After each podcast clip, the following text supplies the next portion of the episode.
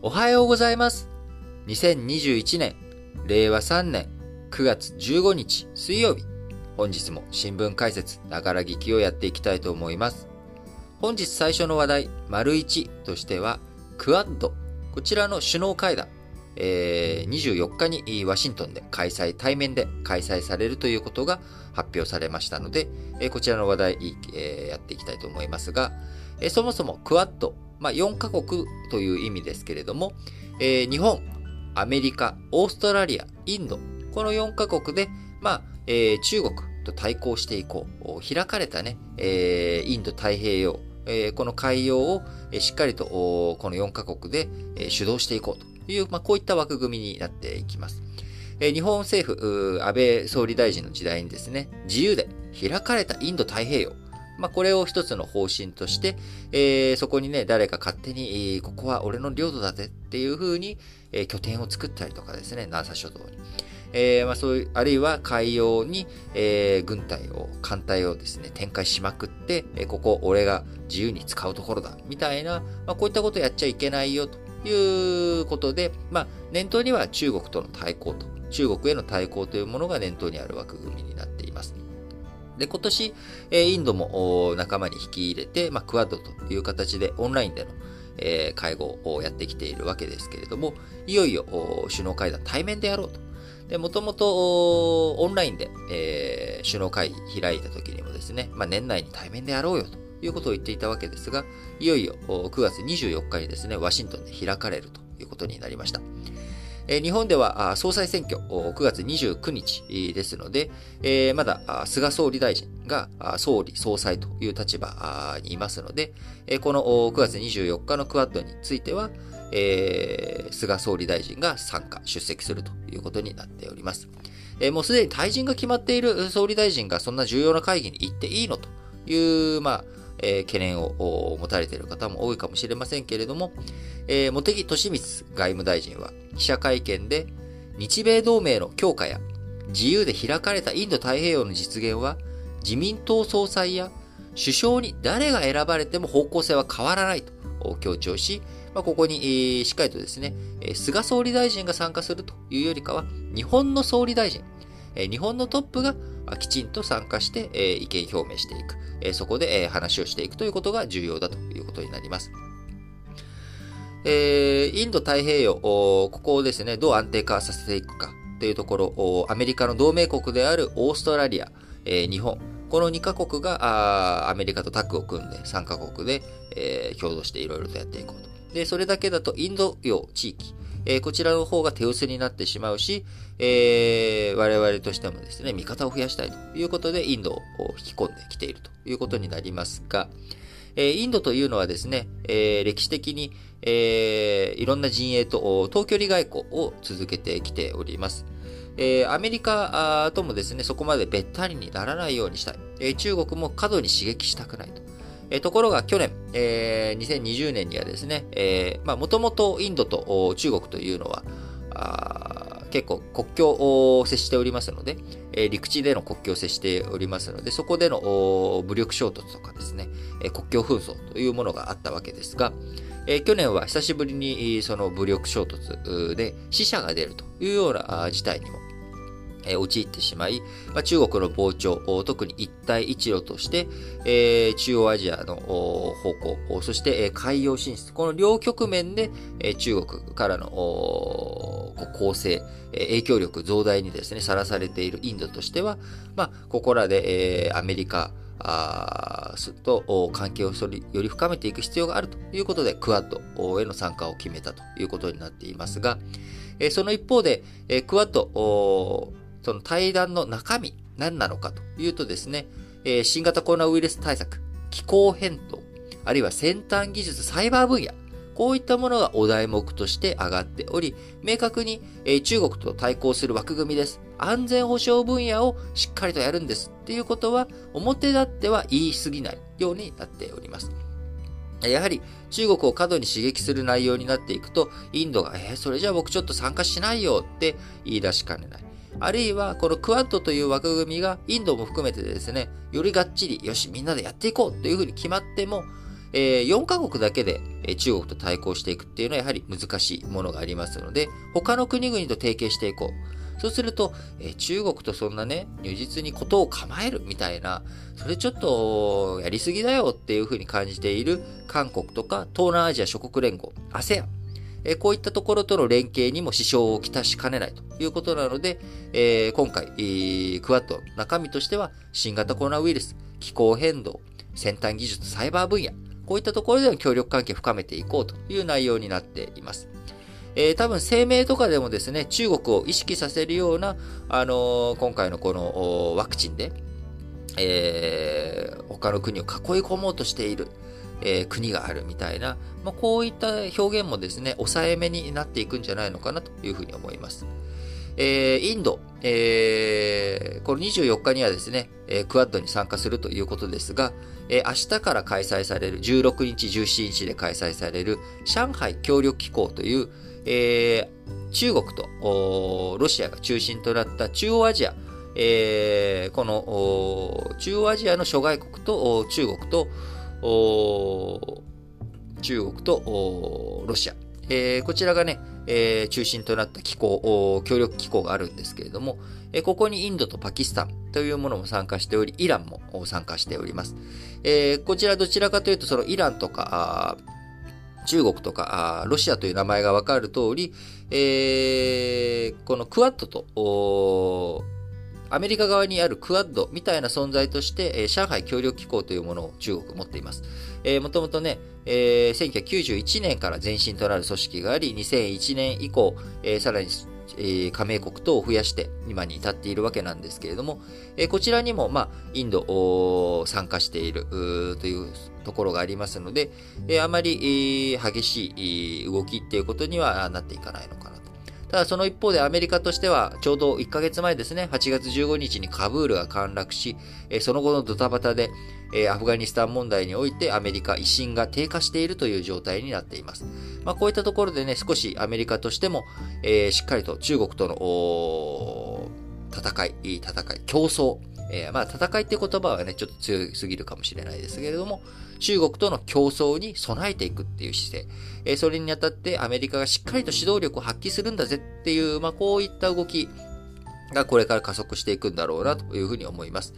えー、なので、このクワッド、どういった声明、どういった中身になっていくのか、インドにアメリカが譲歩とか気を使いながらも、えー、どういうふうに中国に対してメッセージを出していくのかと。いうところ、非常に注目されるところです。さらにバイデン大統領としてはですね、12月にオンライン形式で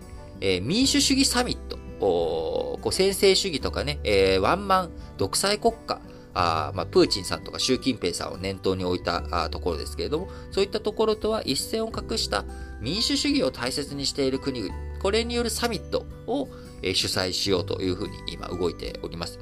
え、今年、環境サミットについてもですね、4月でしたっけ、え、オンライン形式で、え、バイデン大統領、え、開催したわけですけれども、えー、強調、トランプ大統領の時には、アメリカ一国主義、自分たちで好き勝手やっていくんだっていうところから、バイデンさん、国際協調というものを重視した動き、外交戦略になっております。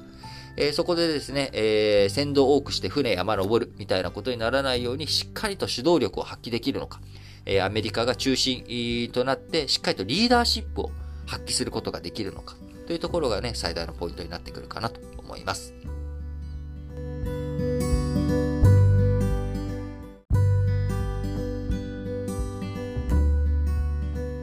はい。続いて、丸2の話題として EU と台湾え関係強化へというような動きがあります。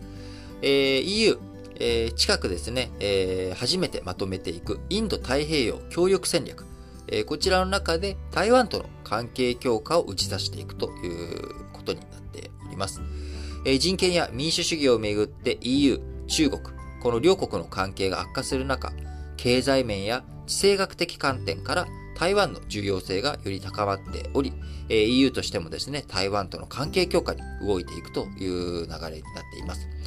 えー、台湾、えー、今週、こう、ミサイルとかをいっぱい使った安全、えー、保障上のですね、訓練、軍事訓練、軍事演習を行っています。えー、それに対して中国反発をしたりとか、台湾海峡をめぐってですね、えー、いろいろと影響力を中国が行使している。まあ、それに対して、えー、今年に入ってですね、えー、フランスやあイギリス、そして、えー、ドイツなんかも、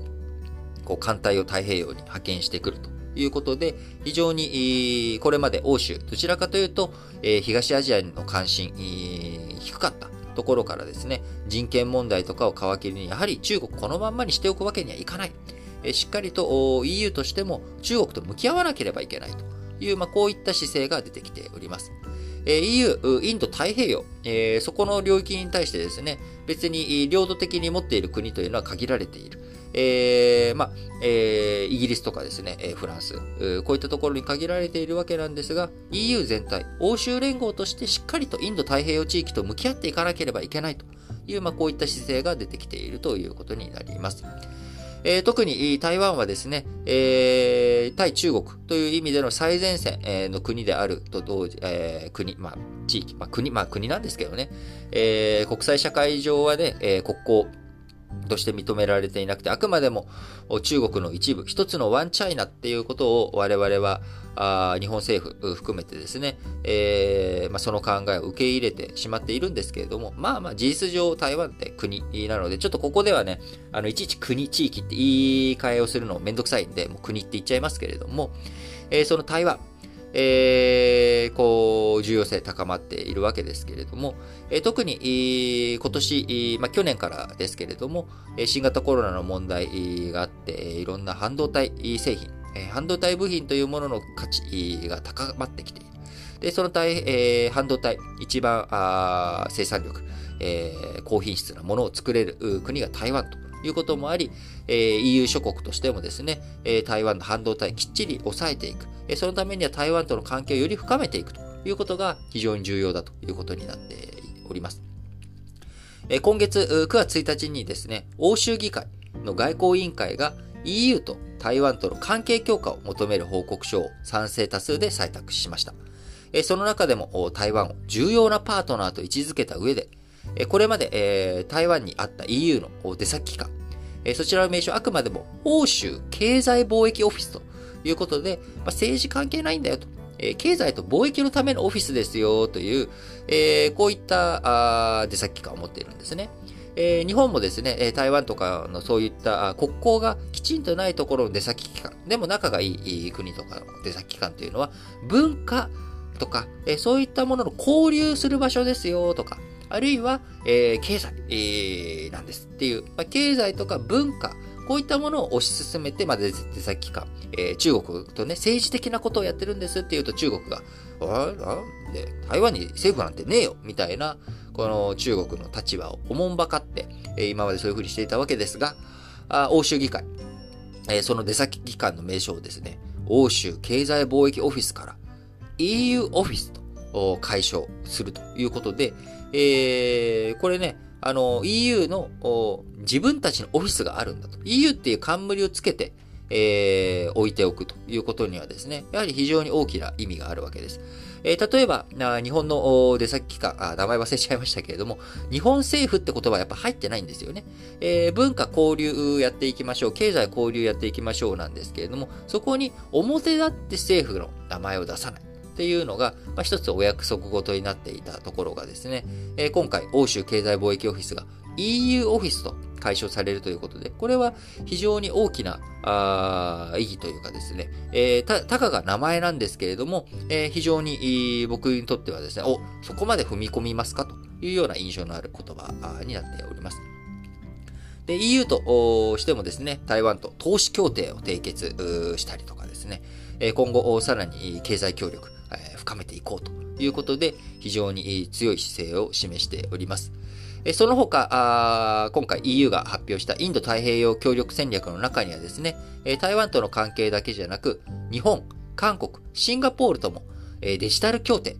これの締結をしていくことによって、供給網の強化や、そういったことだけじゃなく AI、人工知能のなど、新興技術のルール作りを人権や民主主義など、こういった分野で EU が重視する価値観に近い、え日本、韓国、シンガポールとしっかりとタッグを組んで、えウイグル問題とか人権問題、香港問題を抱える、え中国に対抗していこう。え中国の AI、え利用とか、こういったものを監視社会、管理社会、えこれに対抗していくようなあ人権的なですね、え民主的な AI ルール、データ保護を、え締結していこう、作っていこうという、まあ、こういった動きを示しております。え EU、どうしてもですね、え、政治的に、えー、アメリカとかあそういったところと比べると、ちょっとついつい、えー、一歩、半歩ね、引いた形で僕ら見ちゃいがちですが、やはり人権とかデータ関係、えー、こういったものの動きというものはですね、あと環境問題も含めてですね、えー、アメリカや日本よりも腰が軽くですね、フットワークよく動くということがあります。えー、そういったところを、最先端行っている分野についてしっかりとキャッチアップをしていきながら、日本としても EU とどういうふうな協力関係、深めていくのか。えまた EU から離脱したイギリスですね。えここともどういった経済含めて、え連携を強めていくのかというところ非常に注意、目していきますし、当然、台湾との関係、日本もどういうふうに深めていくのか考えていく上で EU が今回取っていく姿勢、こういったものを参考にしていきながら、日本の外交方針決めていく上でのいろんな考えを深めていきたいなと思います。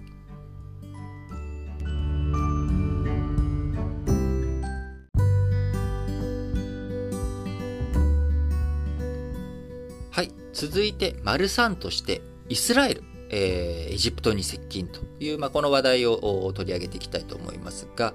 イスラエルのベネット首相、えー、13日、9月13日にエジプトを訪れ、エジプトのシシ大統領と会談をしました。イスラエルのメディアによりますと、イスラエルの首相が公式訪問をエジプトにするのは約10年ぶりとなるということで、中東を取り巻く外交関係、今大きく動いているということになります。イスラエル、それまで長く首相の座にあったネタニヤフさん、ずっとね、選挙で、えー、揉めて、こう、与党大多数が誰がどこがどう占めていくんだっていうことが、あごちゃごちゃしていたイスラエルですけれども、今年、えー、首相が交代しまして、ベネットさんが首相となったというところで、えー、これまでの外交方針、外交の動きからですね、少し動きが出ているということになります。えー、去年、2020年、え、ネタニヤフ前首相はですね、トランプ前アメリカ政権、えー、もともとネタニヤフさん、トランプさんと仲が良く、えー、その後、トランプさんからバイデンさんに交代した後、えー、アメリカとの関係少し冷え込んでいるという状態になっておりますが、まあ、去年はトランプ大統領とネタニヤフさん、仲良し小良しだったわけなので、えー、その流れもあり、アラブ諸国、アラブ首長国連邦 UAE やバーレーンといったアラブ諸国と国交を樹立していくということにイスラエル成功しました。えー、長らくですね、イスラエル、そもそも建国のタイミングからですね、えー、勝手に国作りやがってということで、周りのアラブ諸国との関係、仲が悪く、えー、第4次中東戦争まで、え多くの戦争を繰り返していました。え特にエジプト、とは長らくバチバチやっていたわけなんですが、バチバチやっていたからこそ、じゃあ、えー、しっかりとこう向き合っていこうということで、いち早く1979年にエジプトとイスラエル国交を結んだわけですけれども、えー、その後イスラ、エジプトの影響力下がっていく、サウジアラビアとかインド、イラク、こういったところがあいろんな中心となっていく中、エジプトの存在というのが霞んで見えるというような時期が続いてしまっておりました。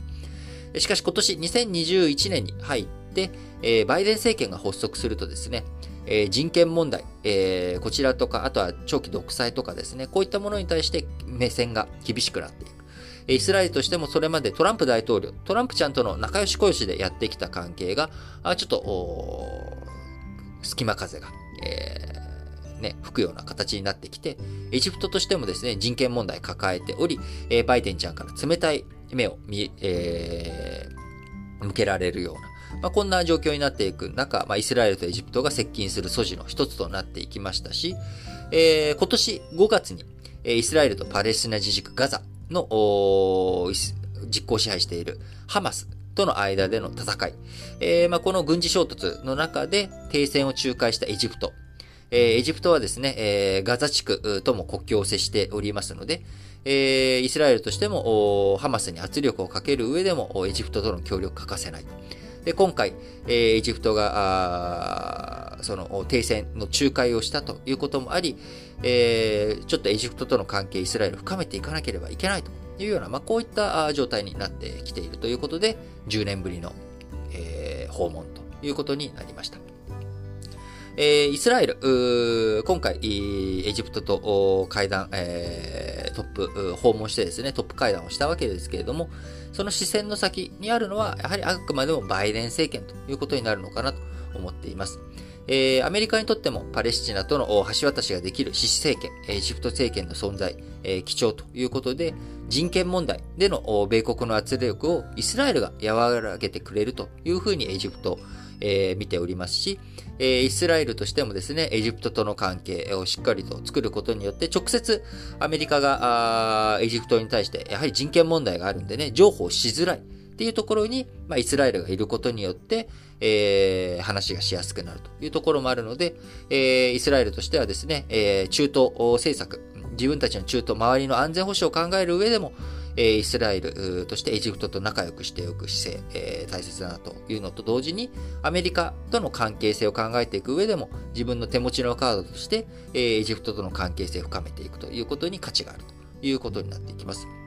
なので、やはり外交問題とかを考えていくときにですね、どれだけ一手、その一つの布石でですね、えー、四方八方に睨みを聞かせることができるかということが非常に重要なポイントになってくる。えー、そういった観点で、えー、一局面、えー、一つの側面だけじゃなくて多面的に物事を見ていくということがですね、えー、まあ、これは外交に限った話じゃないですけれども、えー、非常に重要なポイントになってくるんだろうなと思います。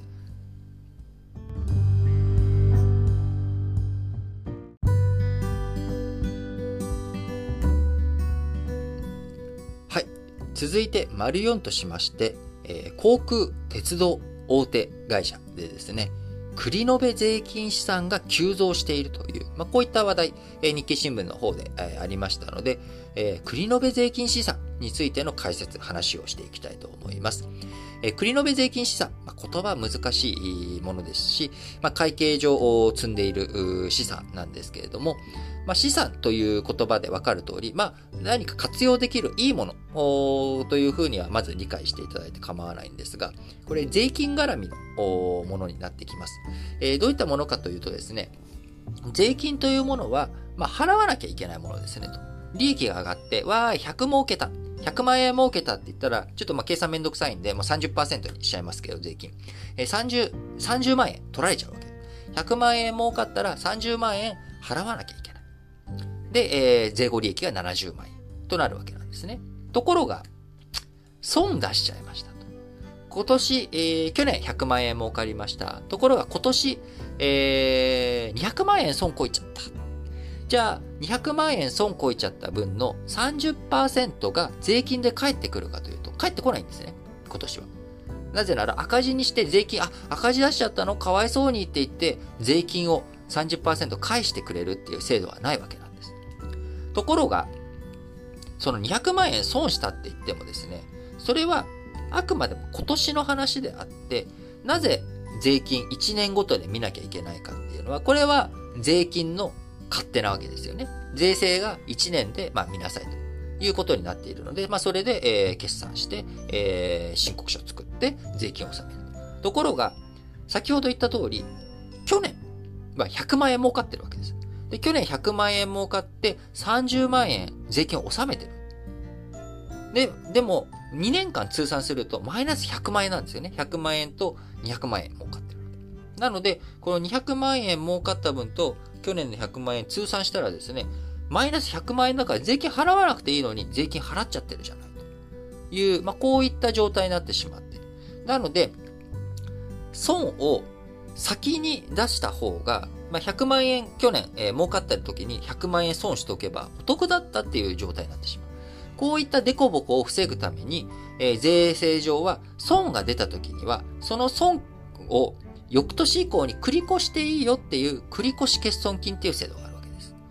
えー、今年200万円損しましたと。じゃあ来年200万円儲かったら税金どうなるかというと、えー、ちょっとね、その繰越欠損金を使える枠とかっていう話があったりするんですけど、一旦その辺はちょっと無視して、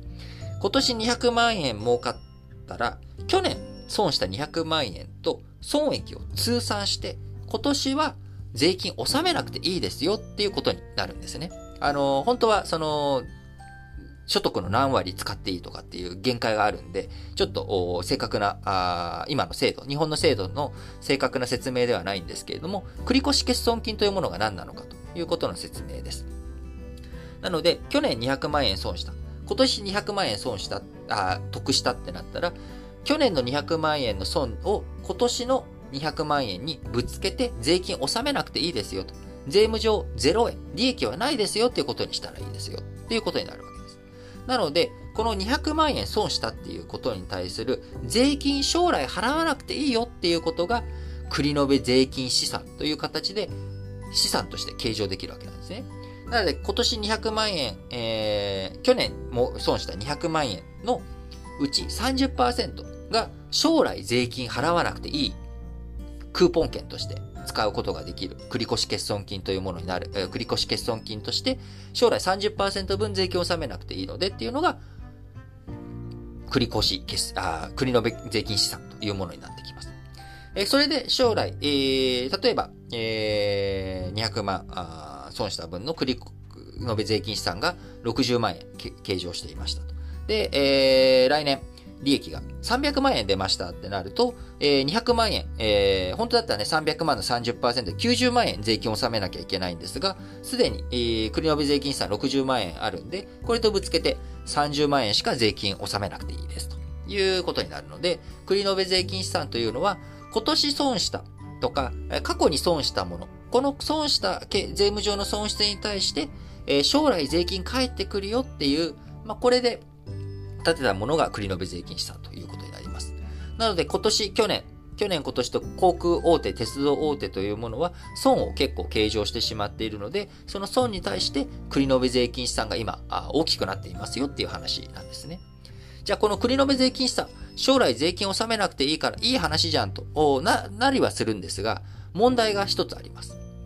これ、えー、今の日本の制度だと10年間で繰越欠損金ってエクスパイア、なくなってしまう。期限があるわけなんですね。なので、この10年間で、え、利益が出ないと、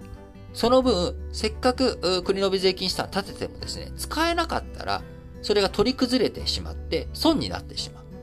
えー、そういった危険性があるものなんですね。期間が決まってしまっているっていうこと。で、さらにもう一つポイントは、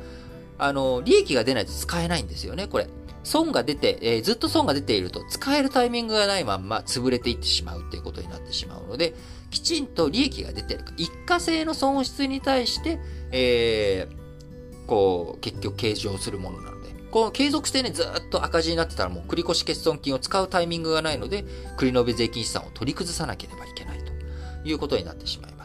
なので、この国延税金した、まあ、鉄道航空、一体いつ、えー、収益が回復してくるのか。このままずっとね、ずるずると、もし5年間とかずっと赤字が続いていくと、残り5年間で、えー、2020年に、えー、生じた繰越欠損金をエクスパイアする前に使わなきゃいけないっていうことにもなっていっちゃうので、えー、しっかりとですね、やっぱりコロナの問題が長引いていくと、収益の悪化っていうことにつながっていきかねない。えー、税金上の返ってくるはずのものが返ってこないっていう事態になってくるということになりますので、えー、国の上、えー、税金資産負債、えー、負債の方もあるんですけどね、えー、国の税金資産というものについてですね、なかなか理解がしづらい、えー、難しいもの、会計上もですね、え、結構理解できてない人っていうのも多いえ分野、項目のものですので、まあ、ちょっと簡単に説明をさせていただきましたが、まあ、要は、過去に損を出すとですね、将来税金を納めなくていい権利が手に入るんだよと。ただし、それを使うためには、あ何年以内って決まっているし、あと使うにあたっていろいろとルールが細かくあって、えー、その年の利益のですね、えー、半分までしか使っちゃいけないとか、いろんな規制があって、それを10年間で処理していかなきゃいけない。で、そもそも利益が上がらないと使えないものなんだよ、という、まあ、このあたりをしっかりと押さえておいていただければ、とりあえずいいかなと思います。えー、時々ですね、えー、紙面の方で、えー、会計関係、えー、まあ、のれんとかね、えー、負ののれんとかっていうワードとか出てきたタイミングとかで、えー、引き続きいろいろと、そういった会計ワード、会計用語についても説明、えー、解説をしていきたいと思いますので、引き続き楽しみにしていただければなと思います。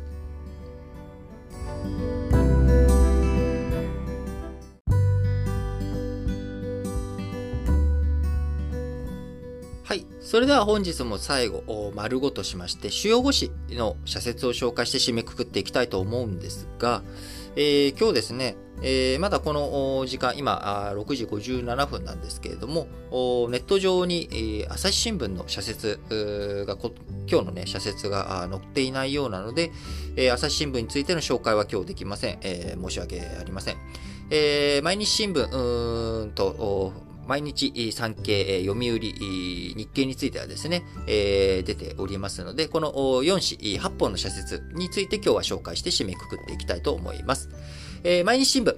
北朝鮮の巡航ミサイル、挑発では事態打開できぬということで、えー、おととい発表がありました北朝鮮、えー、巡航ミサイル実験、発射実験したよということ、えー、こちらについての社説になっております。え、昨日ね、この新聞解説ながら聞きでは解説しましたし、えー、昨日、えー、社説展開している新聞社もありましたので、えー、内容深くは踏み込みませんが、何よりも重要なのは北朝鮮の非核化だ。金総書記は3年前の米朝首脳会談で、米国との関係改善と引き換えに非核化を約束した。それを履行する責任があると。毎日新聞。えー、毎日新聞もう一本は、医療的ケア児の進歩を社会で支えるきっかけに、地元でどのような援助を受けられるのか、調べることさえ家族は苦労してきたという。新法には都道府県が家族の相談に応じる支援センターを設置することを盛り込まれている。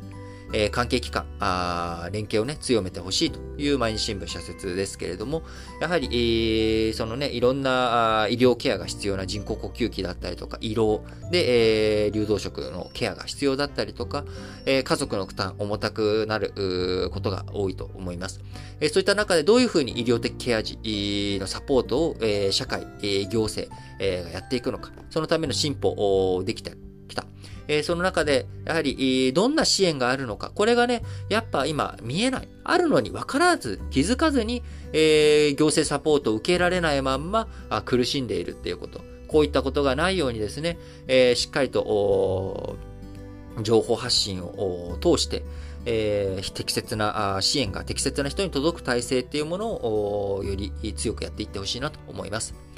えー、当事者のニーズは多様だ。子供の成長の機会や家族の生活が損なわれることがないよう、政府や自治体はきめ細やかな支援策を講じていくべきであると、毎日新聞です。えー、産経新聞。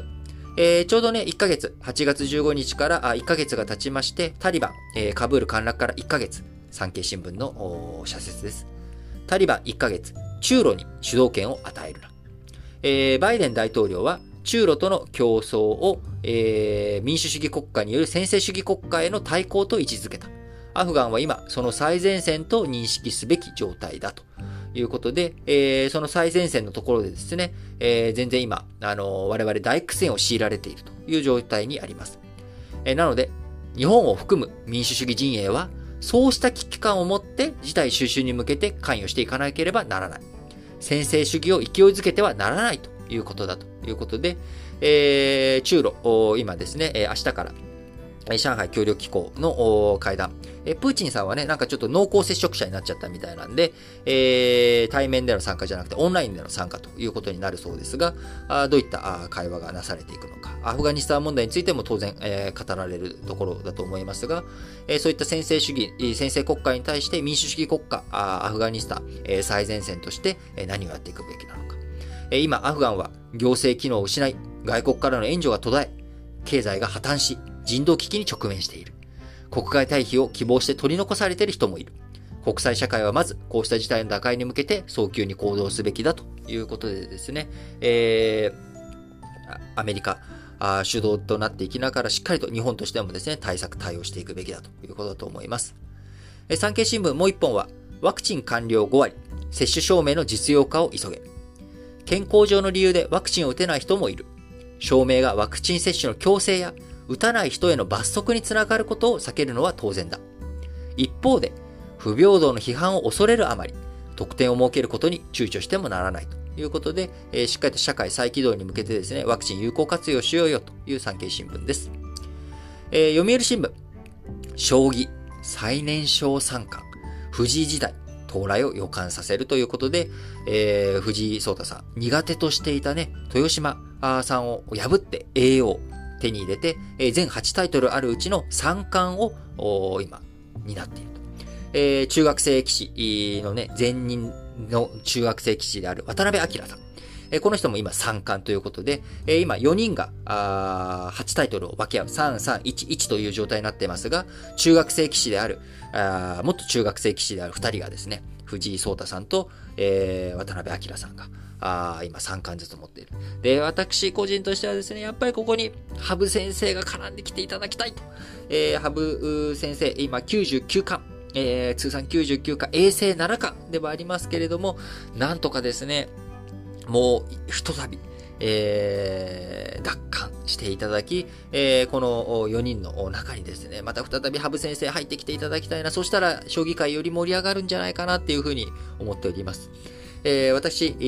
ー、こういった将棋のですね、えー、誰が勝った負けたっていうのは好きなんですけれども、将棋自体は詰将棋をちょっとやるぐらいで、あんまり詳しくはないんですけれども、えー、やはりそれでもワクワクさせてくる。将棋を知らない人でもですね、やっぱ藤井聡太さんの活躍というものは、あの、非常に、えー、こうワクワクさせるものがあります。えー、大谷選手、MLB のね、大谷選手もですね、非常にワクワクさせる活躍をしてくれていますし、えー、やっぱり若い、今時の若いやつはというようなことありますけれども、いやいや、今時の若いやつ、これまでの100年間にいなかったようなですね、すごい若い人が出てきている。えー、こういったものを受けて、自分もまだまだ、あ若く、元気にやっていくんだという、まあ、こういったね、パワーをもらえるなと、本当に思います。えー、読売新聞、もう一本。海上保安庁、尖閣諸島を守る体制強化せよ。ということで、海保は今年、海事との共同訓練を3回実施した。米国沿岸警備隊とも不審船や外国漁船の対処に関する初の共同訓練を行った。様々な事態を想定し、自衛隊などとの連携をさらに深めたいということで、えー、安全保障のですね、予算、えー、ついつい自衛隊絡みが目につきますけれども、海上保安庁の予算ってどこに入ってるんだろう？どこなんでしょうね？えー、あんまり今まで意識したことないんですが、あちょっと今度ちゃんと調べておこうと思いますが、えー、今回、概算要求の中にですね、えー、海上保安庁大型巡視船4隻の建造を盛り込みました。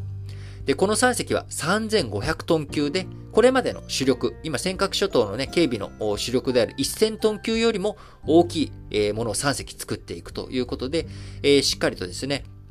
えー、予算、装備、含めていっていってほしいですし、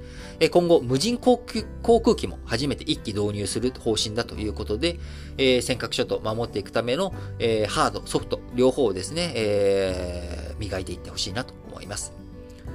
えー、最後、日経新聞の2本です。えー、民事裁判 IT 化は国民目線でということで、えー、こう裁判のですね、えー、IT 推進していくことで、えー、日本、どうしてもね、出遅れているというようなことになっておりますが、昨年から、えー、非公開の争点整理がウェブ会議で行われ、2022年には一部裁判所で書面をウェブ上で提出できるようにもなっていきますが、え、まだまだ大幅に遅れているということだと思います。えー、僕の知り合いでですね、えー、まあ、あの、弁護士事務所に勤めている方とか、弁護士の人とかもいますけれども、やっぱり、DX 関係、非常に遅れている。えー、何を出すにしてもですね、紙だったりとかということになっていく中、あ新型コロナの問題がある中でも、出社が余儀なくされる。え、実際にね、え行かなければいけないということがただあるということですけれども、なんとか進めていってほしいなと思います。国民に身近な司法を謳った司法制度改革から10年以上を経ても、国民と司法の距離はなお遠い。本格化する IT 化を両者を近づける後期にすべきだということで、え、10年前の司法制度改革の時にはですね、裁判員裁判とか、まあ、こういったことで司法に対して、え、罰則規定がより、え、市民目線に近寄っていく、え、そういった動きがあったわけですけれども、それでもやはり遠さが残っている。こういったところをですね、ぜひ、えー、IT 化を通して、えー、近づけていってほしいなと思います。えー、最後、TOB を新生銀行の新たな成長の起点にということで、えー、今回 SBI が TOB 仕掛けたということになっておりますが、もともと SBI19% 新生銀行に対して保有していたわけなんですが、事業会社が銀行株の20%以上取得して主要株主になるには、金融庁の認可が必要で、銀行に TOB を仕掛けにくい一因だった。今回 SBI は金融庁の認可を得た上で TOB をはじめ新しいやり方を示したということで、地銀も含めてですね、新生銀行以外についても、えー、緊張感あ、経営のね、緊張感を高めていくということになってもらえたらあ少なくともいいのかなと思いますし、えー、SBI としては地銀とか新生銀行とかこういったところとの連携を強めていき、第4のメガ銀行。今ね、みずほ銀行が、まあ、なんか、もう、こう定期的に、ほぼ定期的になんかあのーシステムのトラブルを抱えている中、えー、SBI、えー、第4のメガバンクとして名乗り出ることができるのかどうか、まあ、TOB、新生銀行の TOB 成立するのかどうか、ホワイトナイトが出てくるのかどうか、いろいろと注目するところが出てくる9月だなというふうに思っています。はい。ということで、えー、9月もあっという間に半分が過ぎました。えー、ね、えー、この今朝未明にはですね、アップルの iPhone 発売、新商品の発売じゃないや、発表がありましたけれども、結局 iPhone13 もですね、えー、何？またライトニングっていうことで、まあ僕が iPhone を買うのは USB、Type-C が、えー、なるまではですね、買うことはないと思いますが、iPad mini がね、予想通り、あのー USB Type-C 対応で、えー、Apple Pencil も第2世代対応ということで、あ、もうこれ絶対買いだなって思ったんですが、ちょっとお値段が高いなーっていうことで今躊躇しております。えー、今いきなりすぐ予約するんじゃなくて実物を触ってから決断しようかなと思うんですが、皆さんは、あね、昨日の iPhone の Apple の発表を受けて、えー、何か、悩んでいることあるかもしれませんけれども、えー、なんかまあこういったワクワクがね、あるのも非常に日々いいことだなと思いつつ、9月残り半分、えー、緊急事態宣言もあと半分、半2週間でね、ぜひ終わって10月を迎えられたらなということで、えー、9月も後半戦頑張っていきましょう。ということで、皆さん、今日も元気に、いってらっしゃい